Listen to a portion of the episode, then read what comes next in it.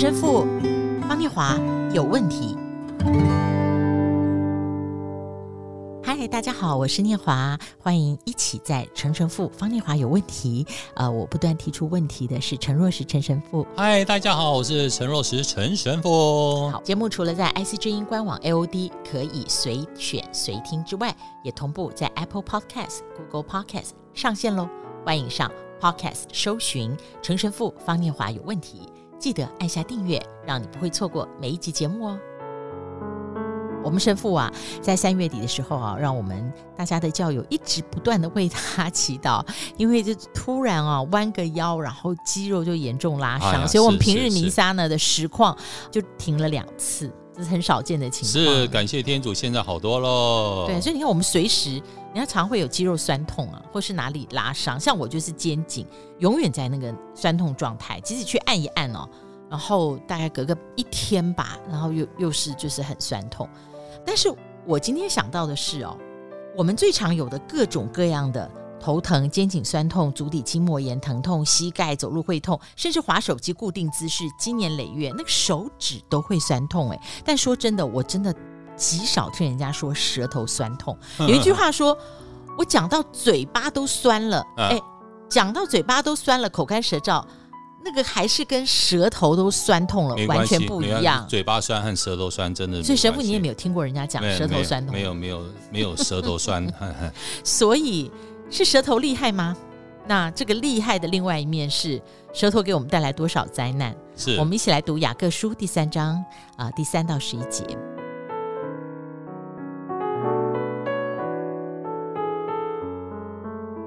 我们若把嚼环放在马嘴里，叫它顺服。就能调动它的全身。看呐，船只虽然甚大，又被大风吹逼，只用小小的舵，就随着掌舵的意思转动。这样，舌头在白体里也是最小的，却能说大话。看呐，最小的火能点着最大的树林。舌头就是火，在我们白体中，舌头是个罪恶的世界，能污秽全身，也能把生命的轮子点起来，并且是从地狱里点着的。各类的走兽、飞禽、昆虫、水族本来都可以制服，也已经被人制服了，唯独舌头没有人能制服，是不止息的恶物，满了害死人的毒气。我们用舌头赞颂那为主为父的，又用舌头咒诅那照着形象被造的人。颂赞和咒诅从一个口里出来，我的弟兄们，这是不应当的。泉源能从一个眼里能发出甜苦两样的水吗？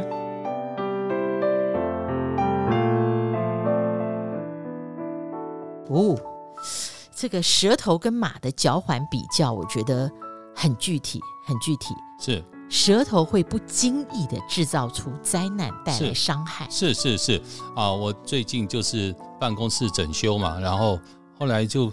不晓得怎么传传传，呃，整修完了就传到哦，我们一个负责的神父耳朵里面说，啊，陈神父那办公室整修的好豪华哦，就是豪华用的这两个豪华对，哎，最后 我们的我们的那个负责的那个呃神父有一天就过来啊，看到我的办公室，他说这哪里豪华？你连那个天花板都没有哎，这就是为了省钱，这豪华哪里豪华了？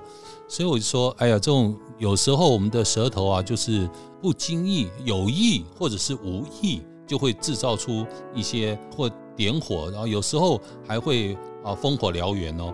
像我们的教宗这位教宗方济各，我很喜欢看他讲在教会里面的一些状况。他常常讲的，他在二零一三年这样子说：说闲话。是严重的伤害教会，说闲话在教会内有毁灭性。好，这是教我们的教宗方济各二零一三年讲的话，他在二零二零年在疫情的时刻，他再讲，他说这方济各教宗说，说闲话比新冠疫情是更严重的瘟疫。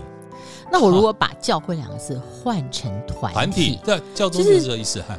说闲话这件事本身，在任何一个人际频繁互动的团体里面，它都有毁灭性。或许就是今天雅各书讲的，是舌头它能够点燃地狱。没错，没错。但是如果我把它再想的话，神父是这个舌头本身是来自我们的所思所想。是那么舌头转动，我们就好，今天就 focus 在说闲话这件事上。是很多时候说闲话是一个分享。所谓的秘密，而拥有秘密、说出闲话的人，其实是在炫耀我拥有某种你不知道的权利途径，对去知道这个秘密。我说给你听，那潜意识里面就是你看，我知道，但你不知道。那我施恩于你，现在你也知道。你讲的太好了，念华。这接着我来讲，教宗在二零一三年讲的，他们说闲话就是为了抬高自己，贬低别人，然后去伤害别人。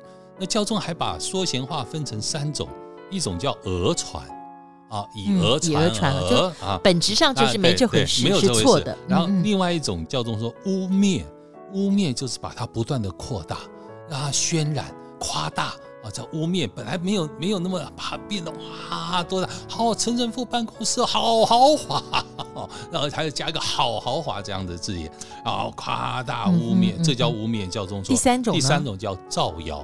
造谣就是完全没有这样的事情，不实的，所以他是用这种三种方式、三种面相来不断的去诉说、不断的去传播啊，这叫说闲话。所以这个时候，我想到，如果我们谈到制服我们的舌头，使它不成为一个点燃地狱的火种，是这个制服。我在想啊，从马嘴里面要拿出那个弦环呐，是。你不可能叫马嘴自己吐出来，它需要一定的技巧。是是。是，如果今天我们谈制服这个舌头，其实是制服我们心里面那一个不安全感。为何我的舌头转动，常常说出一些有伤害性、有毁灭性的影响？是啊，甚至是完全没有必要的话。嗯，那究竟？在我的心里，在什么事情上是那么的骚动不安，需要用我的舌头去把别人拉进来？是我们觉得真的就是要节制了哈，所以我们真的要懂得如何节制，然后还需要的就是慈悲，慈悲，慈悲，慈悲，慈就是把快乐带给别人，与乐，悲就是把苦，把别人的苦拔掉。我们就要有一个。娱乐要把快乐带给别人，希望别人快乐的，而不是希望你就是让你痛苦，就是要把你讲的讲到啊，要把你伤害到啊无地自容，就是用众人的舌头去做一个判官吗？啊，众口铄金啊等等，然后娱乐拔苦，假如你有苦的话，我还希望把你的苦拔除哎，所以这悲就是悲天悯人，就希望你的苦被拔掉，我我来受你的苦，这叫悲天悯人，所以。娱乐拔苦慈悲，所以我们应该是多一点慈悲，还有生命多一点光明。那个生命很多现在动不动大家都是走向负面啊啊不光明面。天主神永远是光明的天主，所以我们的舌头转动的话，我可以把它翻译成白话文，是说，与其想我们如何制服我们的舌头，那我们舌头转动服务的什么？可能是。聆听、分享、鼓励、造就、劝勉，这是我们的舌头，是它可以为别人、为自己去服侍的，是一个功能跟方向。就像刚刚念华念的雅各书啊，我们用舌头赞颂那为主为父的，我们舌头应该是赞颂神哦，感谢神，说出神要我们所说的话啊。所以我常常讲一句话说：心中有主。目中就有人，心中无主，目中无人。这中间的连接，应该是我们经验了神的爱的话，那他一直在我们的心里灵里，我们怎么不可能有一种激动，希望把这个爱去传给人？对，所以像格林多前书十三章第七节，凡事包容，凡事相信，嗯嗯嗯，凡事盼望。凡事忍耐，所以你看，这个包容、相信、盼望、忍耐，假如在我们的生命里面，我们是不断的去成型这一切的话，我们就会节制我们的舌头，我们绝对不会随便乱动我们的舌头，或是乱说任何的话。我们在生命里面，因为我们所有的一切。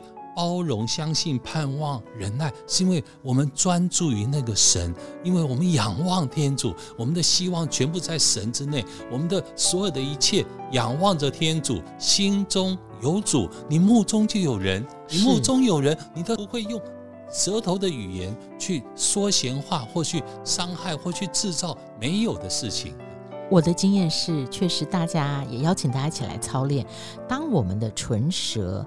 不用在那些惯性的论断、批判、谣传跟揣测的时候，后来你会发现，你的耳朵也真的很不喜欢听这一些内涵。是，渐渐的，你成为缔造和平的人，而那一些破坏和平、带有伤害的转动的舌头，它也不会在你的耳边鼓噪。所以，唇枪舌剑是很可怕的，它比真实的枪剑。